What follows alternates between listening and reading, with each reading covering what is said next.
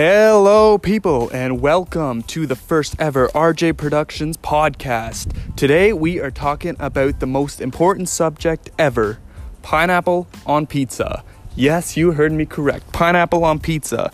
Don't know why it's a thing, heard it's banned in some countries, but today I am going to interview Jake Peters because he likes this stuff somehow.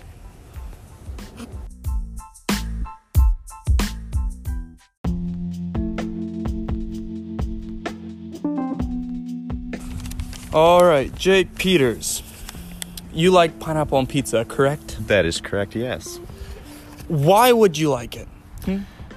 Pineapple on pizza gives it a flavor more than just the meat and the sauce and the cheese. It gives it a sweeter flavor. Yeah, but like think about it.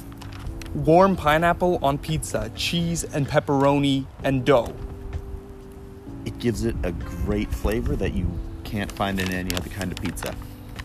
And you would choose you would choose this pizza over anything else.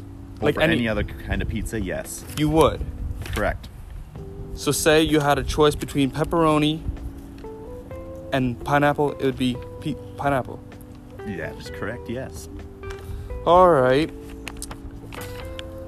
Do you usually eat this pineapple pizza like at New Orleans or Pizza Hut or where do you I prefer Pizza Hut pizza over anyone else's pizza. and then you get pineapple? Yes, that is correct. All right. And have you always liked pineapple on pizza? I have not always. I only When- started liking it in the ninth grade. Why only in the ninth grade? Before that, I thought it was a disgusting idea and it didn't belong on pizza, but my brother convinced me to try it, and I real came to the realization that it is a wonderful thing. It is not a wonderful thing. It's truly, truly magnificent. But thank you for your time, and I'll have to let you go. All right, see ya.